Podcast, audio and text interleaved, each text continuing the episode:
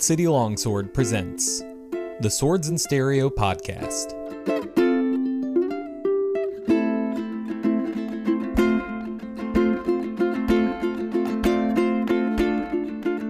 Welcome to Swords and Stereo. I'm Matthew Stinson, Johan Lopez. and we have some guests today. So, I'm, I'm David Coblentz. Uh, how, how, how much of an introduction do you uh, want as, here? as much as you want to brag about yourself, Okay. Well, we'll we, we can go into more detail later, but I'm I'm David Coblentz, and we're here at uh, RASP uh, hanging out. He is uh, Yeah, so I'm not going to be as humble as him. I'm Dori oh, Coblentz, and um, I'm, I'm the better half. Um, he's Maestro Coblentz. I'm Maestra Coblentz. Um, I got my fencing master's certification through the Sonoma State University program a couple years ago.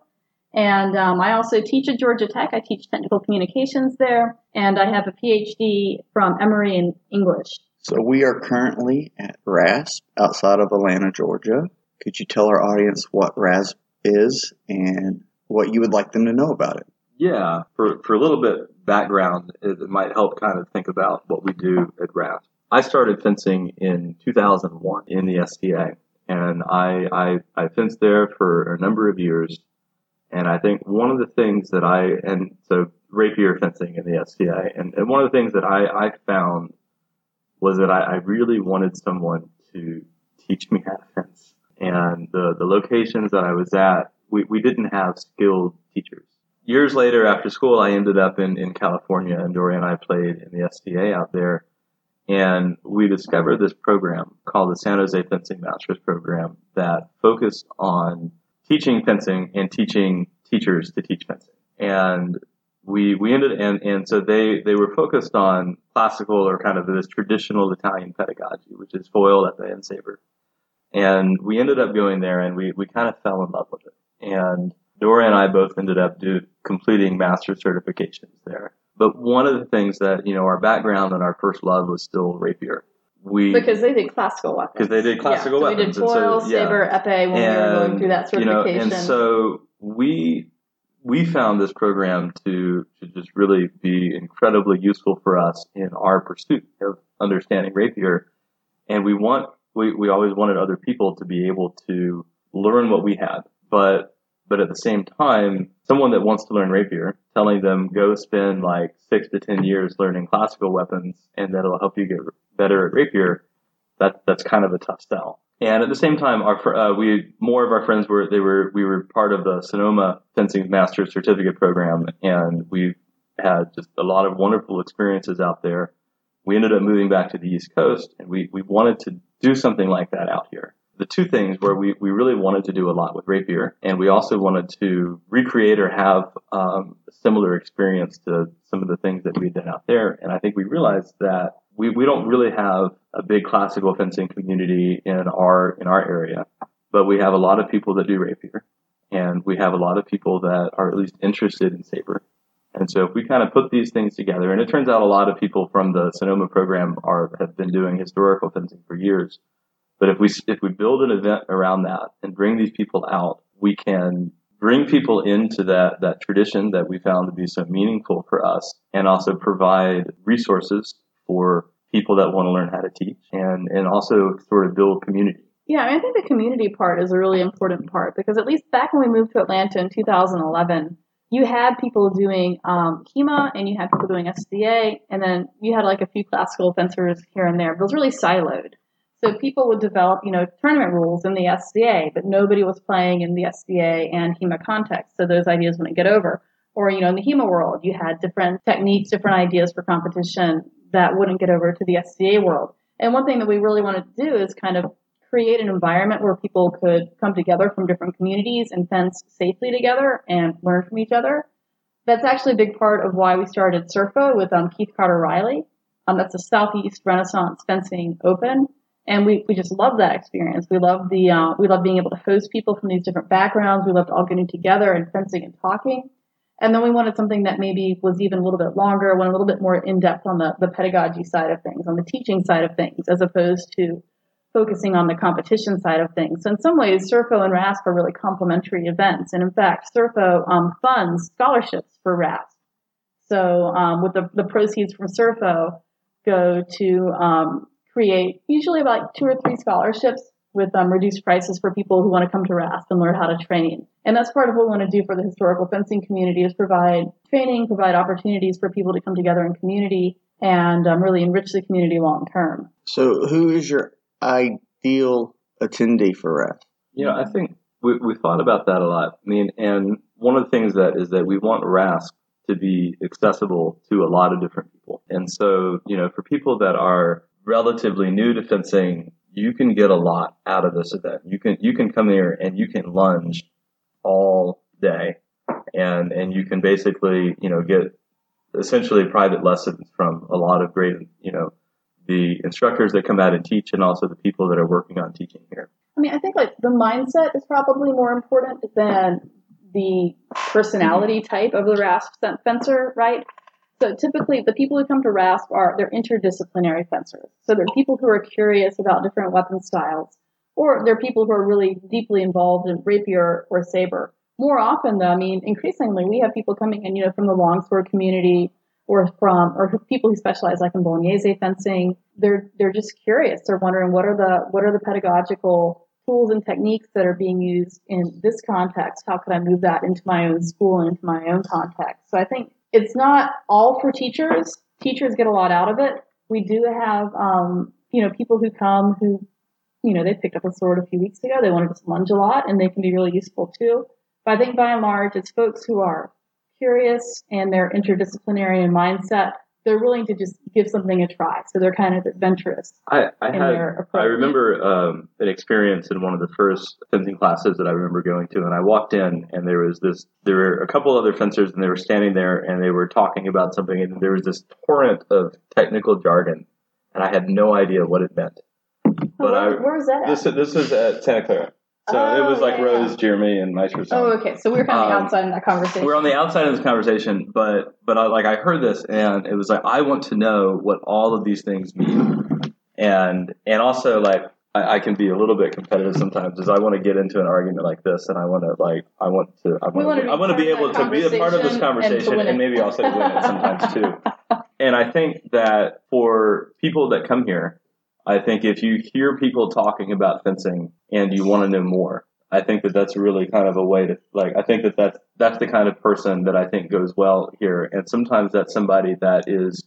We, we've had people at this event that have never held a sword before, and then we've had people who are internationally recognized instructors, and that work and all of that works for us because people want to know more about about fencing. Can you tell me more about the community uh, between the masters and provo uh, that come and teach? Like, do do y'all go over what you're going to do as a group, or do you just invite someone out and ask them, "Can you plan something for us?"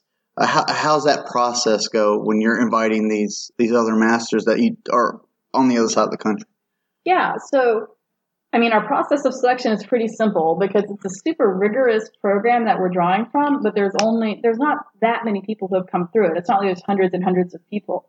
So we basically say, hi friends, we come to support your event. Who wants to fly to Georgia and support our event?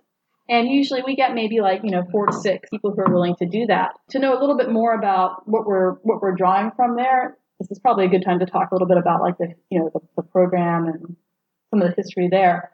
David and I attended the San Jose State Fencing Masters program, um, and then we moved over to the Sonoma um, State University Fencing Certificate program, run by Maestro which John is run by somebody, yeah, run by Maestro John Sullins, and he was in the San Jose State Fencing Masters program. Um, San Jose State had some changes in leadership at the university level, so they weren't able to accommodate like a fencing certificate program there anymore. And there's still definitely a lot of great fencers in San Jose that you can look up and go and fence with. Um, but the center of the program has really moved um, to Sonoma in the last decade or so, and they go they're they're run through the university. So you have masters who are not necessarily certified through Sonoma, but either certified through San Jose State or Sonoma. Um, there's a fairly small pool of people, like maybe 10, 12 masters right now, who are currently active in teaching. And in recent years, more and more of us are on the historical weapons side of things. So whereas, you know, 15, 20 years ago, most of the people going through were really interested more in um, sports fencing. They're interested Interesting in, fact. So um, Peter Burchard, who is, I believe, the, the head of the president of the USFA, uh, is a graduate of the San Jose program. He also went somewhere else and got another certi- certification too. But Maestro Sullins has really been leaning into some of the um, historical fencing community. I think working on recruiting people and working on um, building that part of the program up. So it's not like we have this like you know 200 people and we go and say like which of these people should we invite this year? We're like, Um, please, anybody that wants to come, like, we'll Because we all, I mean, we're we're really almost more like a federation in that many of us have our own schools. So um, Puck Curtis, Eric Meyer, Kevin Murakoshi, they all work together in the Davis, Sacramento area on um, Estreza. David and I are down here. Tony Barajas is out in um, San Jose in the um, Italian Renaissance Swordsmanship Academy. So we all have schools kind of just scattered across mostly the West Coast, but then a little bit down here in the Southeast. and Maestro Dobbs up in Wisconsin, And Maestro Dobbs up in Wisconsin. That's a great who's, point. who's new this year to, Yeah. to our event. Yeah, he, really this is his first year at. RASP. It's great to have him. He does rapier and saber up in um, the Milwaukee area in Wisconsin. But so I mean, we it's more almost like it's a federation where we're friends, we're colleagues, and then we go and just help each other out when our schools are running events.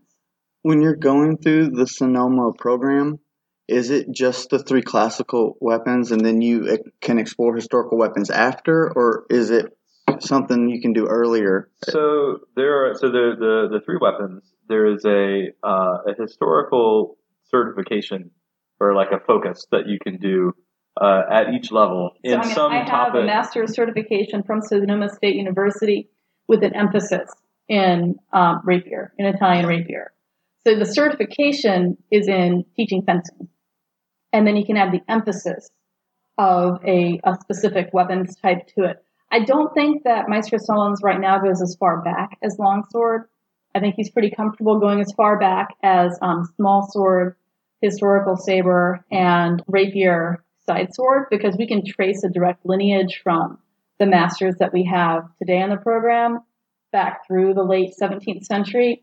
We can maybe trace earlier than that, but it gets a little bit less clear. So that's what he's really interested in right now. I mean, who knows? So maybe Yeah, someday we'll grow. during the during the actual practical part of of the event. The sort of the official programming is on in the more modern weapons. You know, as a as a many many people that come also do these other historical things there, and so oftentimes in the afternoons, um, Dori and I have taught rapier there. Uh, Richard Cullinan has come up from uh, um, Australia and taught uh, Bolognese before. Puck has done uh, Destreza. Francesco Loda has come out and he's taught rapier there. And so we, we've had some, some, you know, we've had some classes. We, we've also done some, you know, classes there, but it's still not kind of a part of the core curriculum. So the curriculum there, also like the weekend here, is more focused on teaching. So you should be able to apply that to any weapon or system. It absolutely applies to any weapon. I think in, a lot of the years, they one of their goals is to be, let's say, exhaustive and work through all of the techniques in, in Dr. Gaugler's book.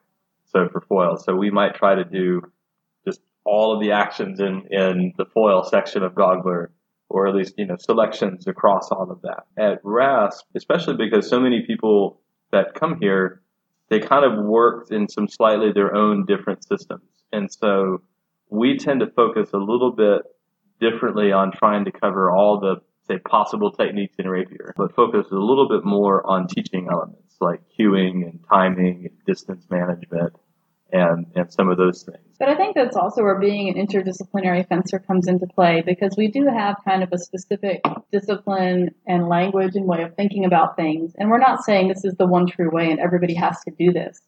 But we do think it's useful to have, you know, a long weekend where we can really drill down into that and think, well, how does, how do these ideas um, look in this language? How does teaching look in this system?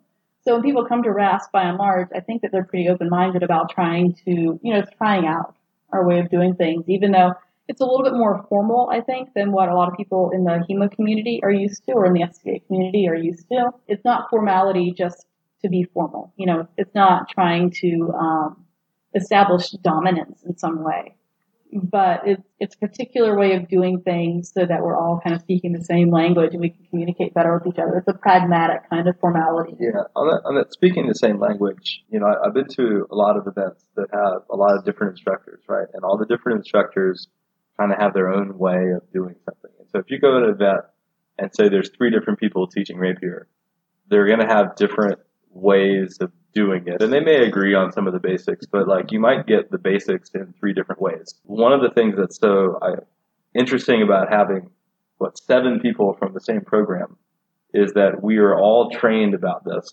in in the same way. And I think we all complement each other, but we also have really different styles Mhm. of teaching. Yeah. And and so people can see that and see There's well creativity. there's in it, creativity in this and so like you know my my lesson on thursday was really different from dori's lesson today. And we you know we have our own teaching styles and that's really different from tony's lesson. Uh, and that you know that's different from puck's lesson. You know all the principles and a lot of the language is, is still it's the same across the and i find that we can complement each other really well. But because you share a core language, a student that takes one master's class and then takes another master's class, it, it should overlap, and, their, and their their brain should be able to connect the dots. Yeah, It you know, and a, transfers, a lot of times, if, if, sure. say if you go to a modern Sensei club and you take and you take lessons, the the first part of taking individual lessons from a coach like that, you know, your first couple of lessons is just like learning their cues and their their approach to a system. And a lot of times, what I found is that when I work even with somebody else's student in our program, I can just give them a lesson and we already speak the same language and, and I can just start at them with a higher level than I, I would be able to if they had been trained by somebody else. And that's kind of an interesting, an interesting thing. RAS 2021 uh, ends tomorrow. If someone wanted to come to RAS 2022, what would you suggest they do over the year to prepare themselves to, to enjoy the experience better? Uh, like, is there a book to read or a website to go to and study, like a blog? Funny you should ask about a book. There is a book.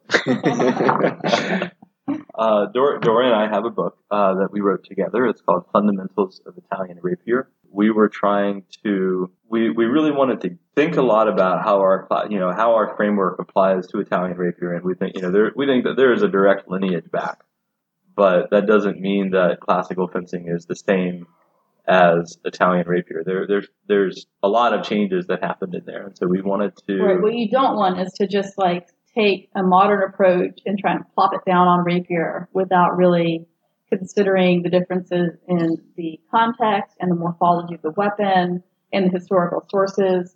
So our book really is synthetic in that it's looking at a lot of different Italian sources, both southern and northern Italian sources, and we're thinking through um, the advice that they have for fencing. But it's also trying to be really user friendly. So a lot of the historical work gets done in the in the footnotes, and then in the actual text of the book, we try to give students uh, just really clear, direct advice about what to do. I mean, I would say like starting with the book would be a good place to see if it's actually an approach that is um, interesting and it resonates with people who are thinking about coming to the event. We do also have a Canvas site, so if somebody's interested in that, they can. Um, so like a, a contact thing that you could send me along. Maybe they can contact you and you can let me know. But I have a link so that they could go onto a Canvas site and see some of the material that we have um, been accumulating. Canvas is a learning management system for for anybody who doesn't know. So it's free, but it's a way to just set up courses online. What's yeah, it's got some information from previous rasps, and it has some video material that explains, like, you know, the parts of the weapon, how to stand and guard, things like that. It's got some self-evaluation quizzes so that you can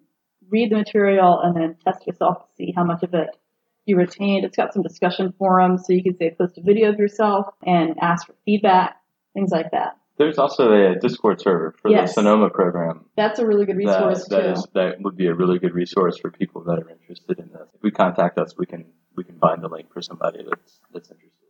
that that Discord is open to people who aren't enrolled in the program. yet? People, yeah, so people that that are interested. And so that's one thing. So the the Sonoma program also has a Canvas site, but it's run through Sonoma State, so you have to be a student there to be able to participate. Which means that uh, a lot of the fencing masters that go and work at Sonoma actually don't have access to that campus. Uh, and so the Discord can be a place where we can have more broad discussion within the community and, and other maestri. And so we're kind of all on there. So, HEMA people who study other tr- traditions and other weapons, when they pick up your book, is a lot of it going to feel familiar, or are they going to have to wrap their head around some new concepts? One is going to depend on what they study. You know, so for people that, that work with, say, German longsword, I mean, the terms are all different, Mhm. um, and the weapons different. So we do try to translate everything into English So we we will say third instead of Terza, for example. I mean, I, I think you know at some level fencing fencing is fencing, and you know I think even there are, there are some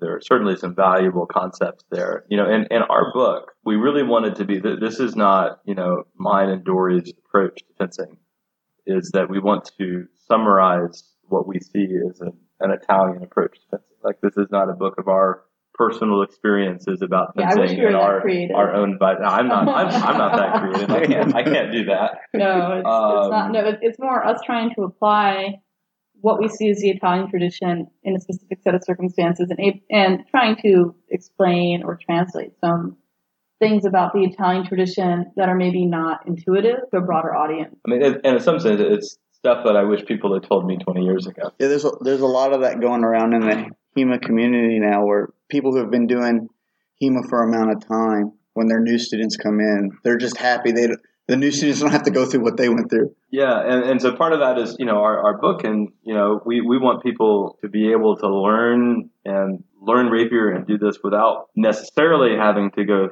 you know, learning foil to do all of this. Although that said, um, Foil's a great weapon. foil is super fun, and it's it's surprise like it's kind of more fun than you think it than you think it might it's, be. it's so light and Yeah. small, and you can do so many like just really precise and technical things with it that then translate when you're using a heavier weapon. I feel like foil is a tool that it's a it's a learning you know it's a, it It's is a learning learning, tool, tool, yeah. and there are some things that it does extremely well and like feints. you know and we, we have had you know say Brad Brad Kramer who actually just brought me a beer It's very nice of him. yeah, Is this that is peanut butter in another this is yeah this is actually my second peanut butter Uh, Why is there peanut butter in? I don't beer? know but here would you like would you like to try No, it? thank no you. I don't think It's a so strange new world. Uh, Sounds up your alley. So, you know, so Brad Cam- Kramer came to our program and we've worked with him and, and he was, you know, already interested in doing foil and, and he, he flew out to Sonoma two years ago, Yeah. right? Yeah. So the, the same year that Dori did her master's 2019, exam and he did his instructor's exam in foil. Say for people in the, in the HEMA community that have watched rapier tournaments, they may have also watched Brad and many of his students and, and Randy's students winning in tournaments lately because they, they've done a fantastic job applying pedagogy into their and he's program. not just saying that because Brad brought him a beer. Well, not just well, that. It didn't he got, hurt. He did. Uh, he got me two beers. Oh, actually. okay. He probably is just no. I'm just kidding. They're they're good students and they're really good at tournaments. I, I do have to say, that I took my first saber lesson ever this weekend, and I had a blast. Saber is such a It was weapon. so it's, fun. It's hard to have as much fun as it is like just And- taking a saber lesson. Yeah. And we're we're at our club. We're big fans of uh, Robert Rutherford's Mhm. side sword. Yeah. And I felt like I felt that type of fancy bitch while I was throwing that around. I felt really fancy while I was doing it. And uh, I I I solo drilled the other uh, so much the other day. I put blisters on my hands. So I'm I'm super. I'm probably going to buy a saber. there you go.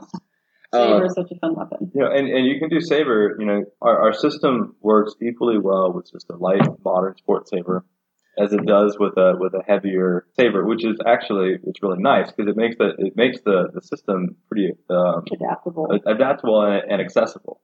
So because a modern saber is like 40 bucks and a historical one might be 200, 250 dollars, maybe maybe more. And the method that we use, even though we use this lighter saber, it it is designed to be used the same way with a lighter weapon as with a heavier weapon. in that we're moving from our elbow, we're doing the stuff like you would need to do if you had a heavier weapon to generate the kind of force you need to move that heavier weapon. But we're doing it with the lighter weapon because we're always thinking about you know, the light, like saber and foil as being these training tools, like we talked about earlier. I mean, you know, they're, they're different, but I can I can pick up a, a modern saber and a more of a, of a slightly heavier uh, heavier saber. I don't really change my fencing that much, and you know, if I did everything out from my wrist and then I did some different things, th- those things wouldn't translate. But but the system actually works across both of those really well, and and we have people at RASP that use both. the mechanics driving the weapon are the same. The, the Exactly, calibration is just exactly, different. yeah. Yeah. Seems like you'd be able to, if it's lighter, you'd be able to train longer, which means you get better faster. Yeah. Yeah. Absolutely. Exactly. That's why You I love can it. you can train longer and you can go into deeper phrases. Uh, that Pensacola seminar that you guys gave on Saber, we did that that huge multi-touch sequence. That was that was a ton of fun. I, I had a I had a ton of fun in Dori's lesson today. Um, That's I- right. I We're focusing on surprising. I think. Nick and I were going like five or six, five or six parries back and forth on some of those. It was really fun. Well, there's nothing like the sound of a good Saber seminar where everybody's kind of clashing. And, you know, good times. Now that RAS 2021 ends tomorrow, uh, as everyone leaves, like what what do you want? What do you hope they are taking away from RAS as they go back to their own clubs? I mean, one thing that's really important to me is that people leave with positive feelings about the community and positive feelings about the weapons and just feeling like re-energized in their own teaching. Because so often as coaches um, and teachers, we teach, we teach, we teach, and then it's really easy to lose what drew you to the weapon, what drew you to um, the play in the first place. And coming out to RASP, it's like a time where people who are instructors can just take time for themselves, work on their teaching skills, but also just like, you know, if they want to, they could just go be a student all day long and work on their, um, you know, work on their lunging, just have fun and talk to other people who are also doing research or doing teaching or thinking about similar things. So to me, it's like, I hope that those relationships persist after RASP. And, you know, there, I made like two new Facebook, three new Facebook friends this week. That's pretty cool because like I know who I'm going to like text when I have a question about like a specific source now. Um, or if I'm in, ta- if I'm in, you know, a specific town that one of the, that one of um, their clubs is in. So that that's what I really hope that persists is the community, the community ties, and the kind of like good feeling that people have from getting to focus on their own fencing um, and getting away maybe a little bit, you know, maybe about I'd say two thirds the people here have their own clubs or in a very prominent like teaching role. They have a whole lot of responsibility as teachers, I think like running also, practices. also if they have a hard time walking after this, event, they did a good Yeah. Sore legs. Yeah. Mission accomplished. Uh, I will say on a personal note, as somebody still relatively new to HEMA that only recently kind of started helping out teaching, I, I've found RASP to be incredibly formative and useful in kind of coming to that task of being, you know, a somewhat functionally useful teacher. And so, like, particularly if if you're new to HEMA, or if you're new to HEMA in the context of there's no HEMA in my area, I want to open up a club. This is a really good event to look at for here's how I start from a principled perspective, uh, conveying information. Because it doesn't matter what your source is, if you can't convey the information well, Mm, yeah. that's a challenge. Teaching is a separate skill from content knowledge for Right. sure. Coming from mainly a, the German longsword group of HEMA practitioners, I just like he just being here this weekend. HEMA seems like double the size it was before I got here. I feel like there's Mhm. just so much more out there than I knew about. I, I knew Italian rapier was a thing, but then I walk back there and I see literally, literally a hundred books on it, and I was like, "Wow, okay, it goes that deep." Oh, you're talking about the sword library. That's one of my favorite things about RASP. So um, before RASP, um, Maestro Murakoshi, Kevin Murakoshi, and David Facebook message each other, and they say, "What books do you have? What books do you have?" And so we end up having crates and crates of um, books that are published on fencing, and some of them are like you know 20th century Hungarian exercises for kids. And some of them are like Fiore and a scholarship on Monte, Fiore yeah. and like uh, and Monte, you know. So and then we spread them all out in one room, and then that's our sword room and our fencing library room. And people can go there and pick up books and flip through them and just talk to other people. And that, that the books are like just really interesting to look in and to flip through on their own. But it's also that kind of like interesting like social aspect too. I feel like. Yeah. So, you know, you can have a conversation on a technique, which I, I did today. And I, I went and I was like, well, I've got the book back here. Let me go look it up. Turns out I was wrong. Uh, so, I was wrong about something today too. I thought it was in a book. Yeah. yeah. That's the fun part of HEMA. Right. Uh, that brings me to a question that I'd, I'd been meaning to ask. Actually, I recognize that there's a spectrum of accessibility on those books because obviously, you know, some are out of print, some aren't. Mhm. But it, is that reading list that y'all have tabulated somewhere so that people could chase them down? No, don't know if there it is is. not. There's a there is a bibliography in the back of our book, which is like, out of date by now. I don't know, published in but it's- 2018. but There's it's been a lot of still, but it's probably still like, I don't know, 60, 70 sources in that list. Yeah, we really like um, bibliographies. You know, what? If I if this were like you know in my my academic life, I'd be like, that sounds like a good job for a graduate student. but unfortunately, I don't have graduate students in my HEMA lab, so maybe we'll have to do it ourselves. I don't know. You know, there used to be, well, so, I mean, there's There always, used to be a HEMA graduate student that we all had No, access to, and no, nobody told no. me. Okay, well, so like, there's, given lots um, of projects. So there's always the Wiktenauer, right? So Oh, yeah. I mean, so tons of these sources are cataloged there. Um, the other thing that you can do is you can pester uh, Kevin Murakoshi, Maestro Kevin Murakoshi, to see if he can figure out, although it may just be gone now, uh, but to bring back Via Hup, which was a uh, a wiki for Italian fencing sources, uh, and it, it at least listed out a lot of the sources, and it was actually a repository for a while of people like Puck and Kevin and uh, maybe Chris Colton had some uh, lessons that were up on there, and I'm trying to remember if it's It's, I, idea it's certainly gone have- now, but I'm trying to remember they might have lost all of their data, so I don't know if it's We should They have like a bibliography kind of resource there, probably it's probably a good idea. where people could come to us and just take a picture of the book table.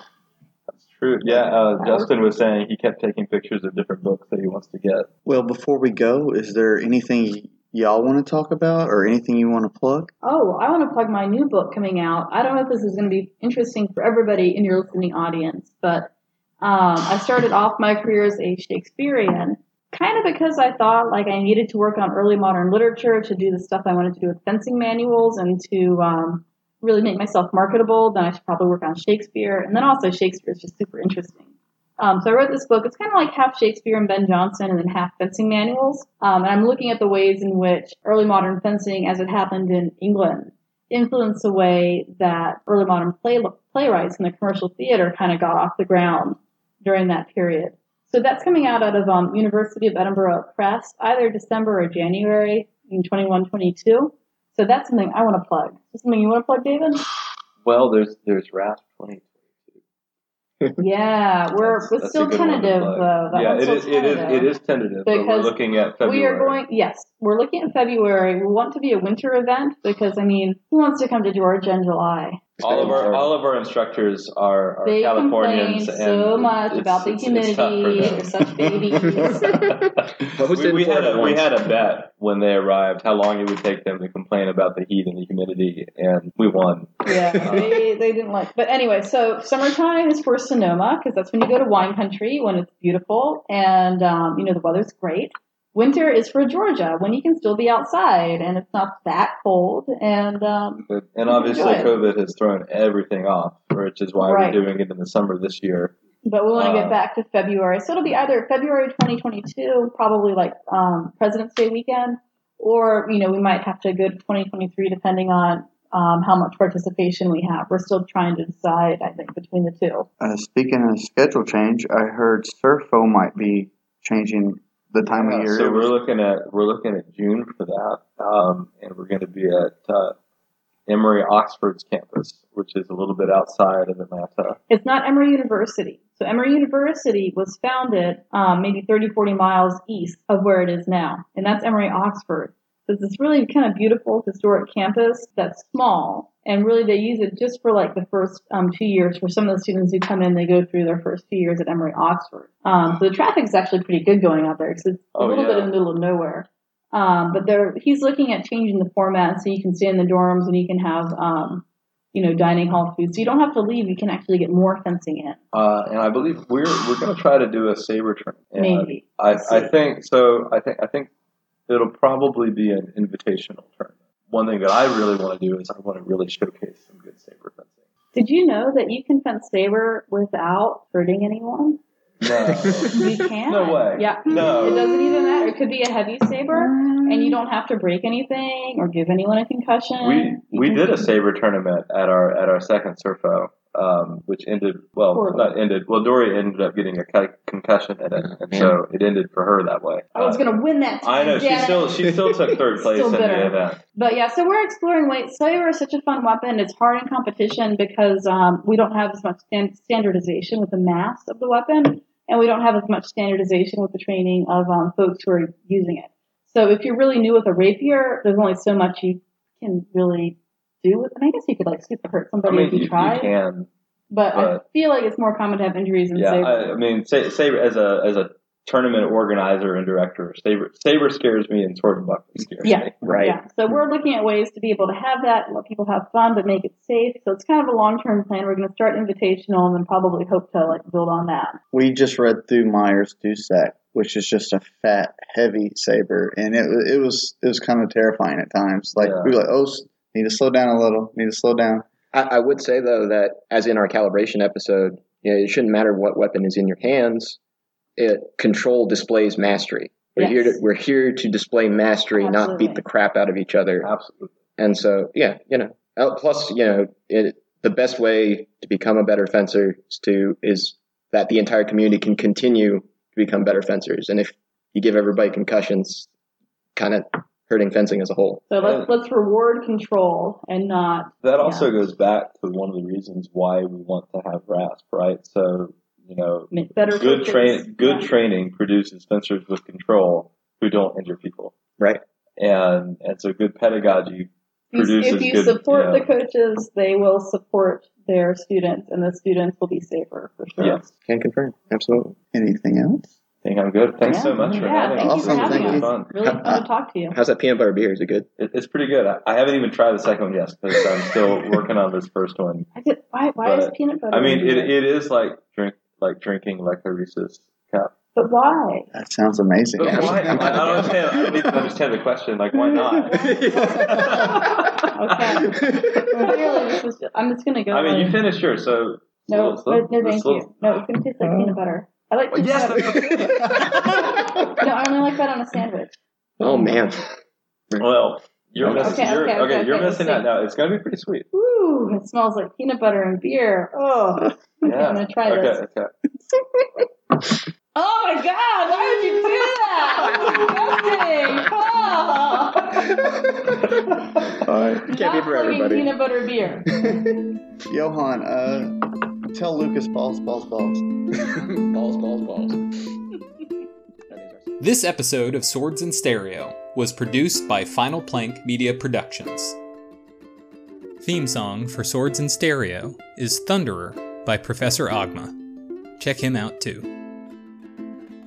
To find out more about Bold City Longsword, visit their website at jacksonvillehema.com. To find more Final Plank Media produced podcasts, visit finalplank.com or visit us at Final Plank on Facebook, Twitter, and Instagram. Thanks for listening.